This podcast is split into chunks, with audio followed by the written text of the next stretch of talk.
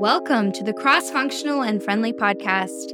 I'm Stella Garber, currently the co founder of a startup called Hoop, and today we're talking all about building teams. Hey everyone, I'm, I'm Nikita Miller. I'm head of product at The Knot Worldwide. Hi everyone, I'm Kristen Habacht, currently COO at Shogun. The last episode we talked about who your first marketing, sales, and product hires should be. Today is all about how to plan for hiring the rest of the team. And it's not just about hiring your own team, but also how your teams work together cross functionally once there are many humans involved and things get really complex. So let's start by talking through how a product team goes. Generally, I think about recruiting a product team based on core competencies. And we talked about a little bit in the last episode as well. So when I think about product management, I'm thinking of someone who can lead and inspire, someone that can influence others, someone that's a strong collaborator, can set product vision, drive some strategy, someone that hopefully is really good with dealing with ambiguity and change because so much of product is about ambiguity and managing change. I also think about someone that's a great communicator, right? Someone that knows how to communicate both clearly and simply and confidently and written and verbal communication. You really want someone that knows how to collaborate and part of being a great communicator is really about collaboration, working well, storytelling, and that's just another of the competencies. So that's a great communicator. I also think about general overarching PM mastery, right? What does it mean to master the craft of product management? You need to be really great with data. You need to be user focused. You need to be able to do your own user research. Uh, you need to be able to get on sales calls like we talked about last time. So there are all these competencies that make that up. So as we're thinking about developing a team, I try to think of how do I recruit for folks that are well rounded, but at the same time, make sure that we have each of these core competencies kind of spoken for in a sense. So if you have an, a product team of three or four or five, you don't want only folks that are really great and indexed on user experience or user research. You want someone on that team that's also great with data, manipulating data, looking at data, analyzing it, looking at competitors, figuring out what our competitive advantage might be through business analysis. That's another one. You want someone that is a great communicator. So I tend to try mm-hmm. and formulate my team based on one, everyone needs to be really good at all of these things, which is kind of the really challenging part about being a product manager. But when I look at a team, we want to make sure that each of the core competencies are spoken for so that at any given moment you have someone that can jump in depending on what area needs the help most. And also so that you have people on the team that can help kind of level up others in the organization. So usually, especially if we're talking about early stage companies, if you're the product leader, you're also probably doing a lot of IC work. And so you may not have the time to do all of the mentorship and kind of product craft development that you might be able to do at a larger company, just given what's going on. So I think it's really important as you think through the team to make sure that there are others on the team that can help kind of train and, and level up everyone else.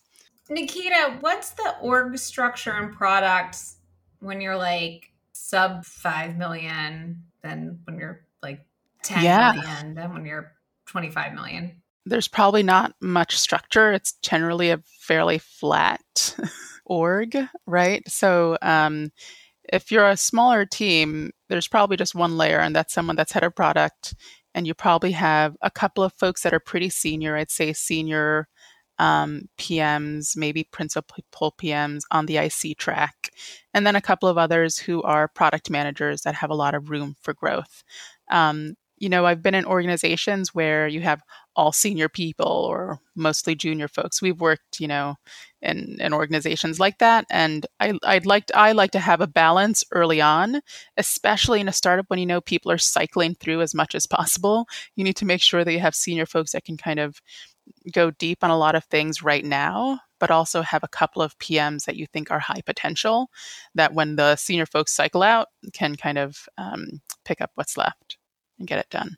Uh, as you get a little bit bigger, it varies. So by the time I think we left, or I left Trello, we had more of a group PM structure, which is a head of product and then a couple of group PMs or directors who are who are leading um, PMs within a certain area. So one way is the the group PM that you know has a particular focus area, Um, some of it is usually structured around the funnel, right? So you'd have a group PM that might be more top of funnel around activate onboarding, acquisition, activation, onboarding. You have another group PM, but that might be very much on the revenue side of the funnel, um, further down. So there are many ways to do it. It also just depends on the stage of the company that you're in at a given moment.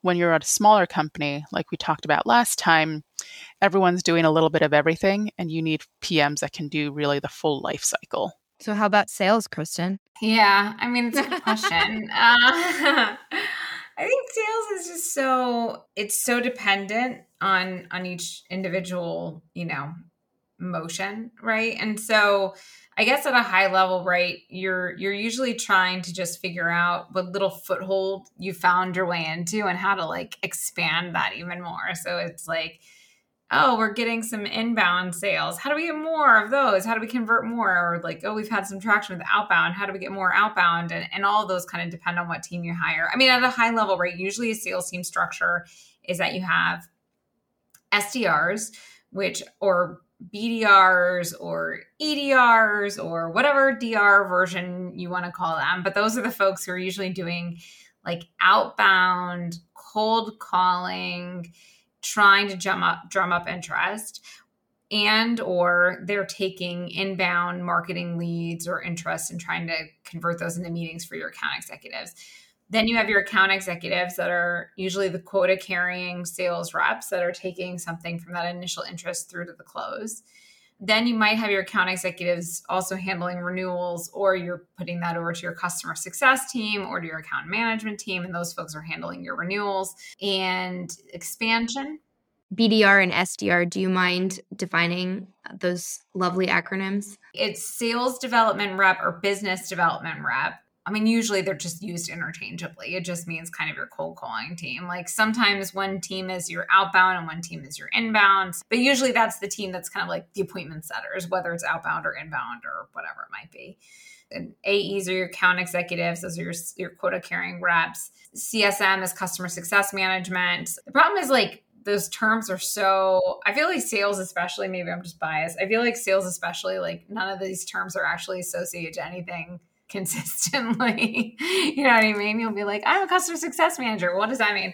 Well, it means this. Okay, well, I'm one too. Oh, it means it's completely different thing. So they're kind of all over the place. They're all usually are associated different parts of the funnel ultimately. So your first couple of hires usually are again trying to figure out what you already are having some success with so it's like i have folks that are hitting their quota and we have more leads coming in we should probably hire more account executives we should probably hire more SDRs. But generally, it's usually kind of a little bit of everything. So, like maybe two inbound, outbound folks to try and generate funnel. And then there's two folks who are closing quota. And, and maybe then there's a couple of folks who are responsible for post sale, setting them up and making them be successful and making sure they renew. And that's your customer success.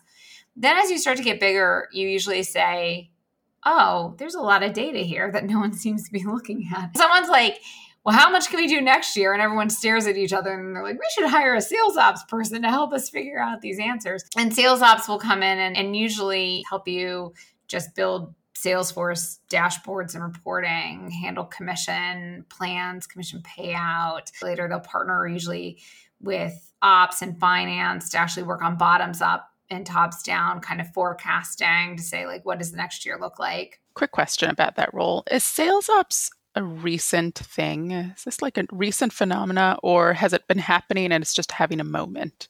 Yeah, it's totally having a moment, I will say. And it's funny because um so there's sales ops, there's rev ops, right. there's marketing ops. Woo, there's now product ops. Everyone gets an ops. It's like Oprah. Like you get an ops, you get an ops, everybody gets an ops. Sales and revenue. That feels like it should be very similar. Yeah. So at like a large company, you know, a company that has like an ops team already, usually what'll happen is you'll have marketing ops and they'll be sitting on the marketing side and they're like handling like the marketing systems and lead scoring and all that kind of stuff, like working through all the marketing systems. Sales, the ops usually is on the other side saying like, how do we get those scored leads into Salesforce and route them to the right account executives? How do we handle maybe territory assignments, commission payout, things like that? And at the RevOps level, it's more like a strategy role. That's the other role that's like really having a moment, like VPs of strategy, which is like, aren't we all at an exec level handling strategy? But like a VP of strategy and or RevOps is looking at the data inputs across all of those. And they'll sometimes report to a finance leader or COO. Sometimes they'll report to the CRO. And they're looking at like the holistic funnel and what should next year's numbers be? What should over attainment be? What do we need marketing generate? What should those budgets be? Like they're really uh, overseeing that entire funnel. Early stage startups i think rev ops and sales ops again are kind of used interchangeably. Someone will talk about bringing on one of those two people but i tend to think about sales ops as sitting very on the sales side and a rev ops person being more of like a strategist they'll work really closely to figure out hiring plans like do we have enough reps how long is the ramp period for a rep how many of our reps are hitting attainment okay if we need to hit 15 million in revenue next year that means we need to hire six more reps and they need to be hired you know two in Q1, three in Q2, whatever. Like they kind of figure out the math of all that. And then they partner up usually with like a CRO and a CMO and say like this is the plan down from finance and like here's how we're going to do it and then there's also like um I'm, I'm going really in the weeds of ops, but uh, there's also usually a tooling team that is separate from oh, that geez. too. Yeah, and those people are like the people who own Salesforce and all those systems as well. Um, but that's it, like really large. Like Atlassian has like a giant just just tooling team, like just people you talk to about Salesforce. Uh, like if you want a field changed, it's like open this ticket and wait uh, three years and then we'll, we'll change it. it's a great team. I'm just saying they have a lot of requests on their plate. Um, and two, like as you get into bigger companies and there's M and A, it's like they're merging those systems together. There's yeah. we've just acquired a company. They have a sales Salesforce. So, anyways, that's what that team does. But so then there's sales ops, and then you start hiring salespeople and SDRs, and you're like, oh man, we used to have people ramp in like three months. Now they're not. And we used to have people who, once they ramp, they hit a quota. Now, like, our people are hitting quota. And then someone will say, well, we need enablement. So then we'll hire an enablement. Um, and enablement usually works with partner or product marketing really closely. And they're kind of like the interface between product marketing, product, and sales to like train the team up and they'll do things like onboarding plans and training and certifications and all that kind of stuff. So at the base of it, like that's kind of your core, your very core team, I think, is like inbound, outbound. So SDRs, account executives, account managers or customer success, ops, and enablement and channel if there's a channel team. So that's kind of like the core, like baseline set of folks that you'll usually see on a team, even early days. And of course, then like the scale becomes how many layers of management and things you have on top of that. Kristen, what is channel? It's a great question, Stella. Thanks so much for asking it. Is that something that SDRs do? No, I'm just kidding. Let me draw this diagram for you. Um, so, channel would be when you sell your product or support your product through sales teams that are not employees of yours. So, for example, through a value added reseller or from a you know, there, there's companies like SHIs and folks like that where it's they're almost just like kind of like order takers. It's like I'm a really big company. I don't want to process 8,000 independent POs, so I buy all of my software, all of my hardware, all of my everything through SHI. Then there's folks who are like, you know, again to go back to the Atlassian ecosystem, there's folks who are like, I'm an expert in agile. And if you hire us, we'll do consulting in agile. We'll set up your Jira instance for this. And, and there's usually professional services involved, but they also resell the software and usually support it as well. So famous companies with really big channel teams are um, Atlassian for sure is one, right? That's that was the gist of the start of their GTM motion. Salesforce has a giant, like you, anyone who's been in the, the um, SaaS space who's ever used Salesforce knows that you know you almost always end up hiring a company yeah. to do your Salesforce implementation. Marketo, like HubSpot, like all those folks are, are, folks who have really big channel programs. Not necessarily because they make so much money selling the software, but because they actually make a ton of money on the services, and the software yeah. is like kind of an add-on for them. I think the uh, the example of channel, and this is probably getting deep, but I it took me a while to understand mm-hmm. this. Like for Atlassian specifically, a long time they didn't invest in international as a sort of mm-hmm. category, and they used these channel partners, which were consulting firms in other countries, because lots of other countries wanted to buy Atlassian products, but right. you know they needed to like have them educated and installed and so they would use these uh, consultants and consulting firms in like Germany and, right. you know, all over the world. And then they didn't have to make their own sort of sales teams internationally. So that's a really great, I think, example of how powerful channel can be. Yeah. Yeah, exactly. Yeah, and at Shogun, for example, you know, a lot of these e-commerce companies don't necessarily have their own internal tech teams. They are using an agency to do website design, SEO, mm. all the things that they're not necessarily experts in. Um, and so for us, when when Shogun gets, you know, a vast majority of the time is being introduced through the agency, and then it's being implemented by the agency and being maintained by the agency. So we have a channel team that's working on that. There's also like tech partnerships from a channel team perspective as well, which, you know, again, we can definitely go in the weeds on, which maybe sit in sales, maybe sits in product, maybe sits in marketing, depends on the company. And that would be things like, again, to use Shogun, for example, like Shogun is a product you can buy on the Shopify ecosystem. So Shopify would be a tech partnership. You know, Trello had integrations with Salesforce and tools like that. The folks that work on those relationships um, are tech partnerships. And like I said, oftentimes there's a product counterpart or a technical counterpart who's actually making sure those two tools can talk to each other. And there's usually a commercials counterpart who's like, negotiating like mm. well how much commission do you get if someone buys it through ours? Like how do we you know let's do co-marketing together. Oh, gee, it's co-marketing. It gets really blurry. Yeah, just like everything at scale just stuff yes. gets blurry at that point. And it gets confusing for everyone right? So yeah. who if, as you think about not not to use the, the word front lines but folks that are working with marketing and product who are they on the sales side? I mean, all the all the leaders usually, right? So like, you know, whether whoever's running uh, the account executives or the SDRs or you know, SDRs normally have a very close relationship with marketing. In fact, I would say 50-50 Mm-hmm. They might sit in marketing or they might sit in sales. It's very common, right. especially in smaller companies as they're building out, for SDRs actually to originate out of the marketing team. Um, and that's because they're working so closely on lead generation, um, lead qualification, narrowing down what the ICP is. Why are these leads converting? Why are these not? It makes sense sometimes to be very close to marketing. So they'll usually be very close to marketing. That's that team works really closely on that side of the house. Um, account executives customer success or anybody handling existing customers like implementation um, very close to product um, because there's a lot of product feedback that has to happen. Like why are these deals closing? Why are they not? What mm-hmm. product features are missing? Why are customers churning? What product features are causing that? You know that that relationship is very close usually with product. Sales ops will work usually really closely with their ops counterparts but also with finance. That's a very close finance relationship. I mean everything always comes back to cross functional dynamics yeah. at the end. You know, like implementation customer success works really closely with support as well. Usually they'll work oftentimes closely with finance too because of billing issues.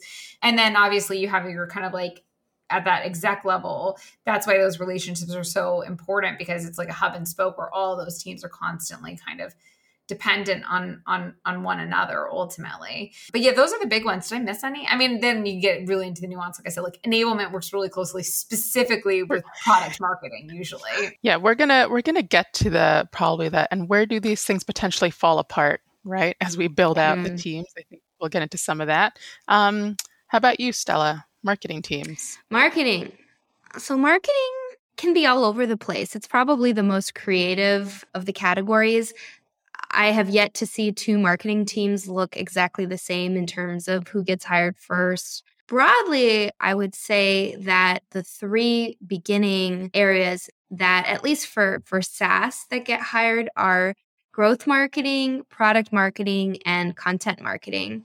And I'll define each of them. So, growth marketing are the people who are launching campaigns, testing lots of different channels, testing messaging, looking at how things or going uh, down the funnel. If demand generation is important, that's going to be an area that's uh, growth marketing is a place to really invest into. I should mention, and I think I talked about this last time, but marketing, the way that hiring will, should work is that you start by what your metrics are, your goals, and then you hire based on that. So if you are not going to be doing any sort of like demand generation, not working with salespeople in the beginning, maybe growth marketing is not an area that you would invest in. But maybe you do invest in product marketing if you're doing a product led growth um, model. And product marketing's job is to be BFFs with the product team, make sure that all the technical gobbledygook that product managers and engineering managers are pumping out actually I take offense that it actually resonates with the target audience. They do things like create personas, they coordinate product launches, they work on messaging and positioning, which are hugely, hugely important. They work closely with product managers on making sure that the customer voice is present throughout all of the different product touch points. And then also in the uh, before you have a specific enablement function, that is something that product marketers also do. They're in charge of, I sort of call product marketers like the API between product and sales and, and sometimes um, the support team. And then the, the third sort of broad area that you might be growing your team in is content marketing. And content marketing is all the things from social to having your blog or uh, whatever other content that you are pushing out. You're trying to create um, lots of different things that engage uh, users, make them leads, make them customers, all different things throughout the life of the funnel. They also are in charge of things like developing the tone and voice. Mm-hmm. They are um, developing customer stories that the sales team can use. Um, they may be doing things like working closely with a PR person. They may be doing PR in the early days. So those are probably the first three. Then there's all these other areas that you might hire in. For example, communications, or if you decide to do events, like that might be a thing. Another thing that uh, gets put under the marketing umbrella is brand and creative. A lot of times, like the people team needs you to put together some landing pages that are all about how great XYZ company is to work for. And guess who gets roped into doing that? It's always the marketing team, even though that's not really their job. so um and and you know designing swag like marketing does all of that stuff we the marketing team is always probably the uh, the most understaffed and the most has a lot of things that they want to be doing. Maybe that's engineering. I don't know. Um, so I think we all feel that way. Yeah, maybe we all feel that way. So um, I think that um, there's just so many different things that the marketing team could be doing. As a result, you're going to want to hire people who can do things in multiple disciplines as the mm. as the company grows you're going to adopt a lot of marketing technology and that's where things like analysts and marketing operations comes in because they're going to need help figuring out how to make sense of all the data that's coming through if paid acquisition is a big part of your strategy you're probably going to have a paid acquisition expert or an seo expert so i think as things um, become more mature you have much more specialization and Somebody else said that. Did Kristen say that? I can't remember. That's definitely true uh, for marketing. So, in terms of the cross functional work, in the very early days, you might have one or two marketers who are just doing everything and they're best friends with the product people and they're best friends with the salespeople. As more and more people get hired, it becomes more of a core part of their job the cross functional piece. So the product marketing managers, the PMMs, are best friends with product. The you know, sales enablement folks, sometimes they sit under marketing. I've seen that a bunch. They're best friends with the sales team. Um, and the real challenge with marketing is also making sure that there's continuity in things like the brand and the messaging all throughout, like every single piece of the customer journey, making sure that everybody is talking about the product the same way, talking about the brand the same way, because uh, when that falls apart, you can easily tell it's yeah. it's marketing's fault.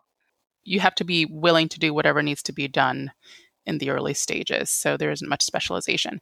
At what point do we think we start start kind of tipping right into this more we need folks with more specialized skill sets whether on product marketing or sales on the marketing side, I think it comes down to a strategic decision from management where they go from like, let's try everything. Let's just like TikTok and everything. Let's just, you know, we don't know.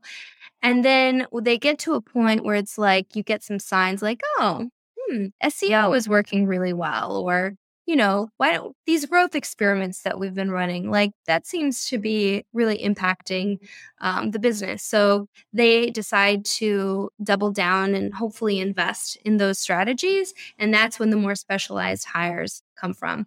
There can also be a strategic choice that isn't necessarily impacting the bottom line of the business in the short term. That can be investing in something like brand, where brand investment is not something that pays off right away, but it's like a long term vision. It's like, do you want to be the Nike of SaaS? Well, everyone's got to know that you're that it's just do it or whatever your the SaaS equivalent of that is and you're not going to have the same metrics it's not going to come out of the same budget to be doing that sort of stuff and it a lot of that will come down to a, a uh, like a belief from a founder or an executive that like we should invest in brand.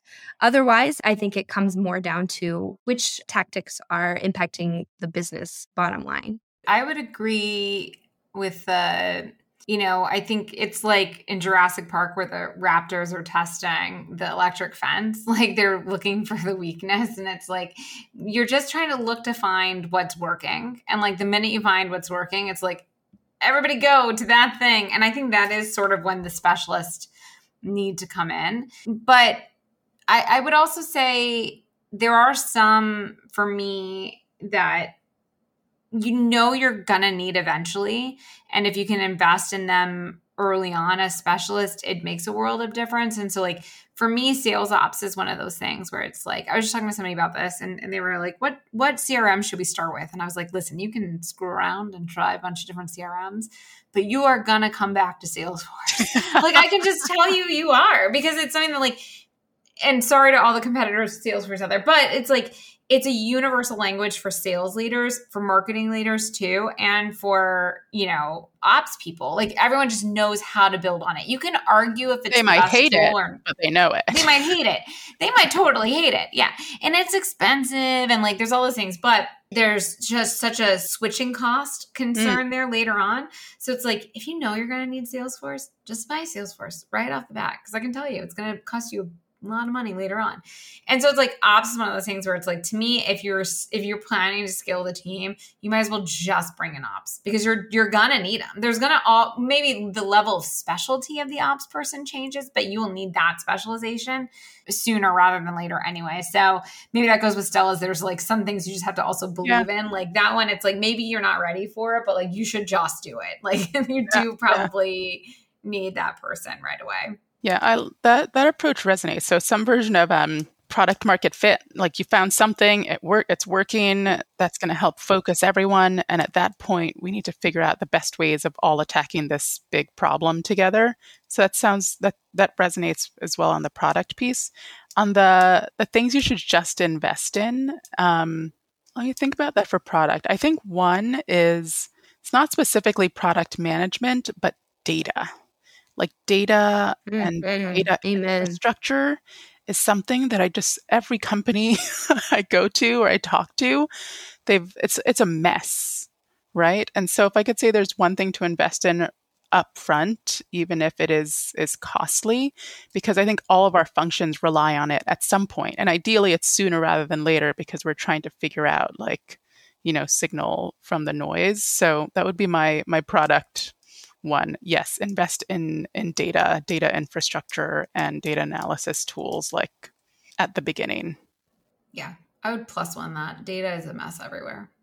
And everyone does need it. That is a cross functional ask i think that is usually very under i was just talking to someone the other day that was like should we build all of our own internal data tools? Yeah. and i was like i wouldn't.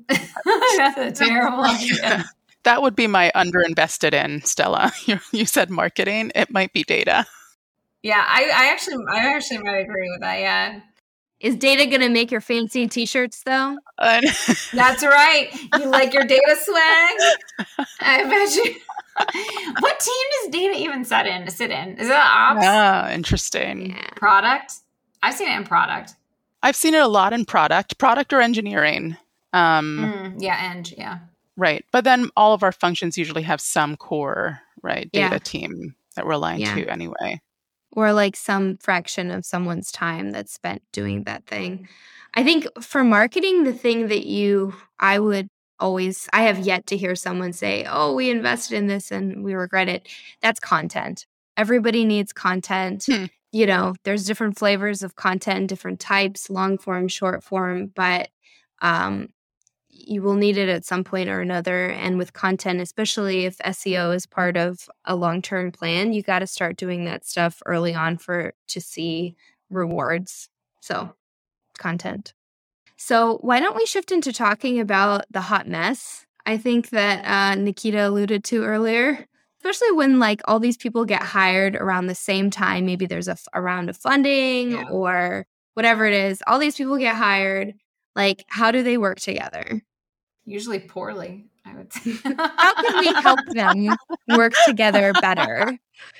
I think one of the things for me, I was I was just on a call with someone and and they were like, "We're gonna start hiring out this team," and they had like a, a picture from a website of like all the rules, and they're like, "We don't have this, this, and this, so these are all the things we're bringing in." And I was like, "Do you actually need those people? Because you're about to throw in like a corporate comms person, a product marketing person, like all these things because you don't have them. And that's one of the things I see with the fundraising round thing where it's like there's this checklist of people and I need to bring these checklists of people on.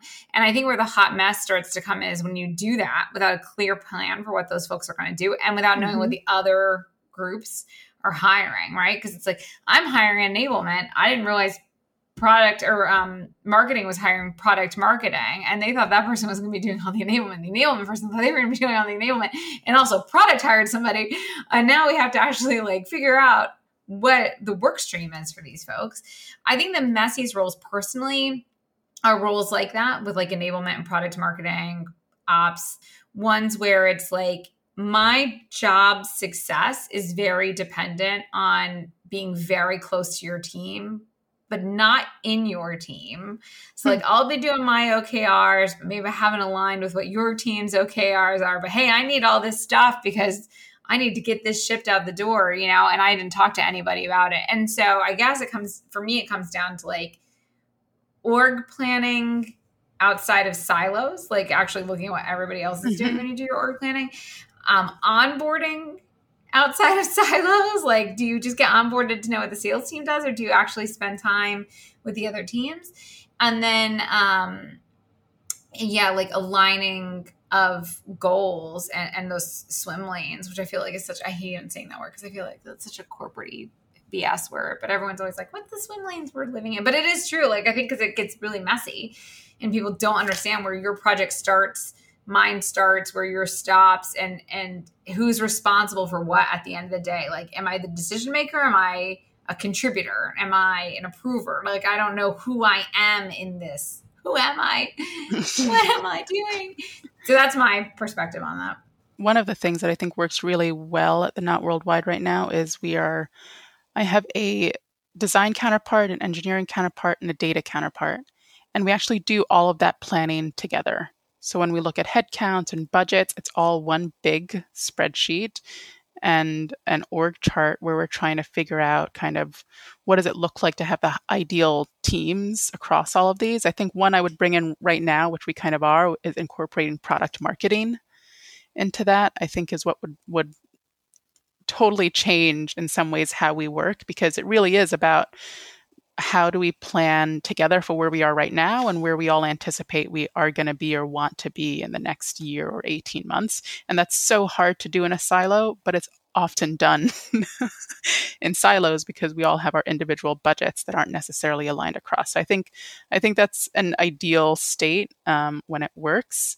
I also think that I don't know. From my perspective, recruiting and hiring is hard and it takes a long time. So I'm always interested in figuring out do we have the one or two people ahead of where we have to be, which is really hard from a budget perspective. But there's a way in which by the time you realize you need that role, it's right now but hiring for it is actually six months away. And there's something about that that's a little bit backwards. I think some of the big tech companies do this really well, where they just hire and talk to great people, and they might not have the specific thing they're going to do, but there's a belief that, well, we know that there's a lot of work to be done and a lot of wood to chop. So having one or two people come in to help us do that and figure it out. So there's something about that foresight that I think is really helpful, but also risky right? I think opt I've seen really early stage companies take that to the extreme where all of a sudden they've hired, you know, five product people or eight product people for a non-revenue generating business, right? And you think, okay, maybe you're just a little bit a little bit ahead of yourself, right? Because, you know, the the salaries of all these people has to come from somewhere. So often that math isn't quite right. It's such a like magic pill thinking too. I, well, I call it magic bean, which is like, yeah, I'm a non-revenue generating business. I'm gonna hire five product people, and they'll figure it out. Like, yeah, they're gonna figure out product yeah. market fit for us. Right. False. magic bean. Because if you just hire enough specialists, they'll figure out what all right. the problems are. Right. Yeah. Exactly. And so that's part of the, you know, talk about building out the team. There are all these skill sets that I talked about for product that we need. But ultimately, you want really smart, talented, hardworking people that can probably do anything. And you need a few of those mm-hmm. early on before you get to this tipping point of needing real specialization. Yeah, definitely. I think at the maybe when companies are smaller, there's a lot more um, non-siloed planning and things just happen kind of organically because there's not as the silos aren't as um, formed. So like what are some things that um, uh, we've seen that can help people not make that mistake of being in silos as the company scales and there is something like a big rush of people that are hired at once? I mean, the, the easiest thing, uh, which is easier said than done, is this planning together which is a lot of overhead, right? Because it means, for instance, I need to sit through all of the the budgeting, budget planning, or OKR planning across sales and marketing and and a bunch of other functions probably that aren't necessarily related, but all that information is an input, right? Like we all have everything we do is an input into another team. So there's there's some mm-hmm point of view where we actually have to talk about it and like sit there as mm-hmm. leaders and walk through what our plans mm-hmm. are and compare notes. It's really time mm-hmm. intensive. Um, but mm-hmm. probably necessary and probably necessary to do live because everyone sends out their spreadsheets or their decks and then it's just like lost somewhere in the abyss as opposed to sitting there and just saying you know this is a half day where we're going to actually do this this planning together but that's a very expensive meeting so someone really needs to organize it yeah. Well, I'm just thinking about like a startup where there's more chaos and less defined like planning, you know, planning is a a nice to have or something that's not as structured. Um I think it's probably something like just having very clear communication on the executive team and like making sure that there's not a lot of egos when it comes to who owns what and which metrics. I think I appreciated that in Trello where there was a lot of shared ownership of goals and everyone was sort of moving in the same direction. I think that was nice in the early days. So maybe there's just being cognizant of that and making sure that that's still really core as a company is growing can help with some of the silo stuff or making sure that the silos aren't formed. What do you think, Kristen?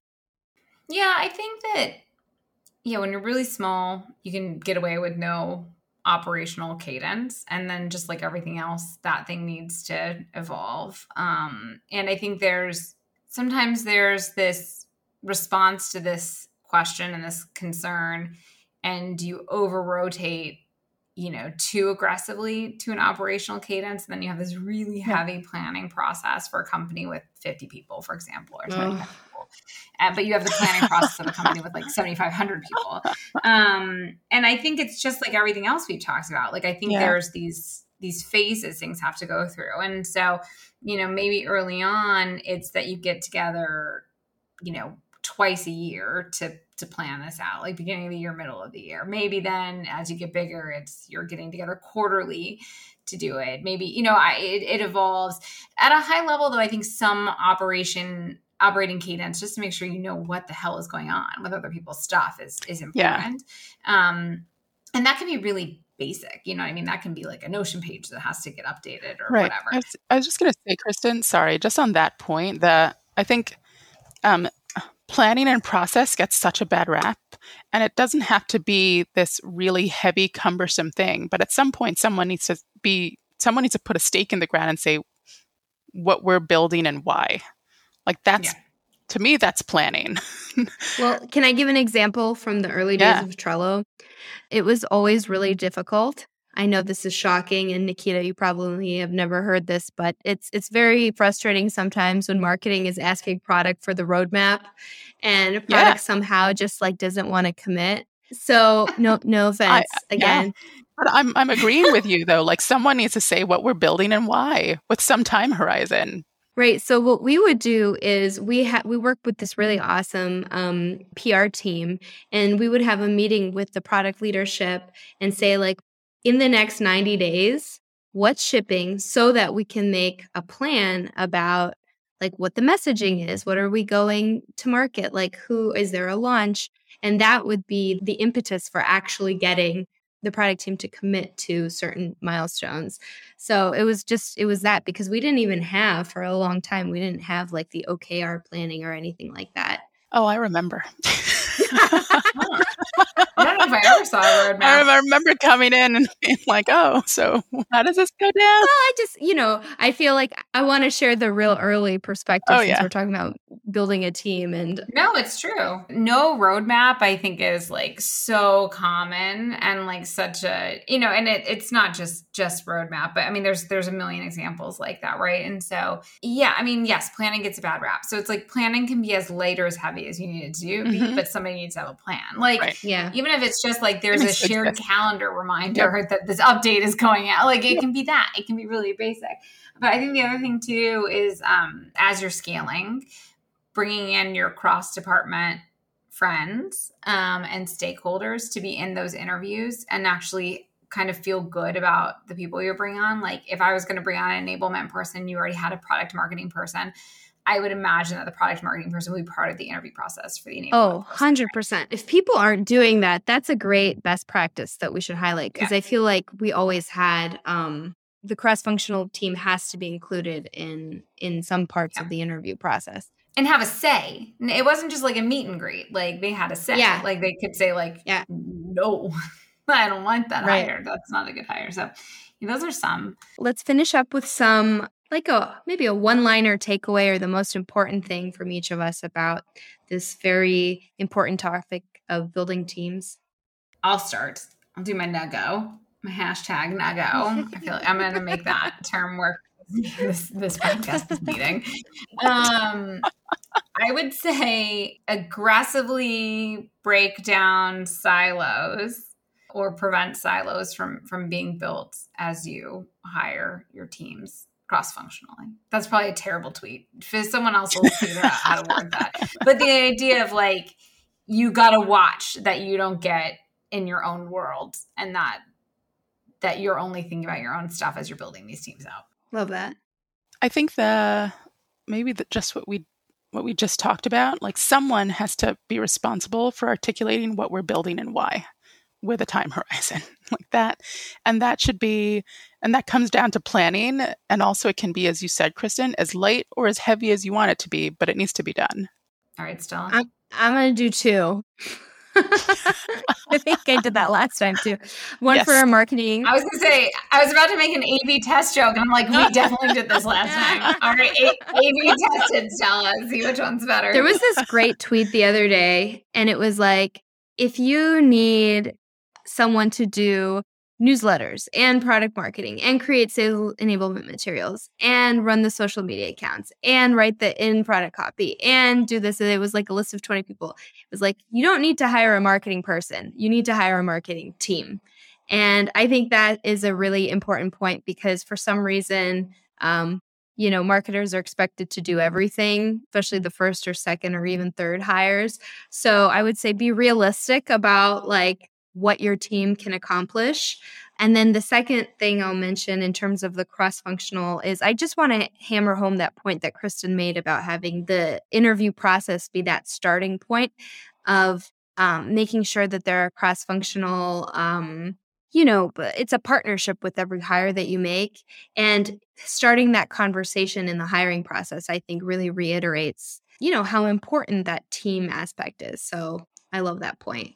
Great. Awesome. Well, I think that's uh, it for us here today. Uh, so, thank you for joining the Cross Functional and Friendly podcast. If you like this show, do us a favor and leave us a review.